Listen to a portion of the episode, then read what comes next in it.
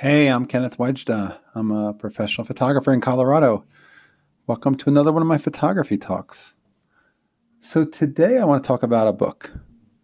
It's called The Regulars, and it's by a woman photographer named Sarah Stolfa, S T O L F A. And if you find this book, it's well worth picking up. So, she was a photographer working at a dive bar or a regular, ordinary, nothing special bar in downtown Center City, Philadelphia. And she was looking for a photo project. And she thought, hey, I could photograph the regulars. So she did. She photographed people at the bar while she was bartending.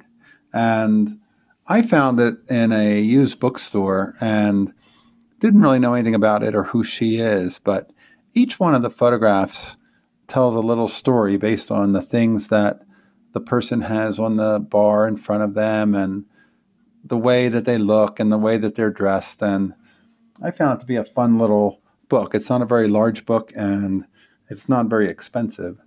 And if you find it, it's called The Regulars, Sarah Stolfa.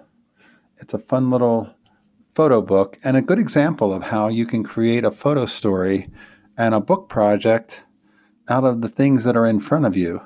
If you just take a look around and see that those are available and you can make a story out of that.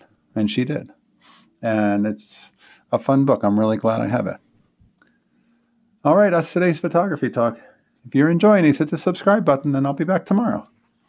I'll talk photography again. If you can write a review, I would appreciate that. And I will see you then. Here's the good light.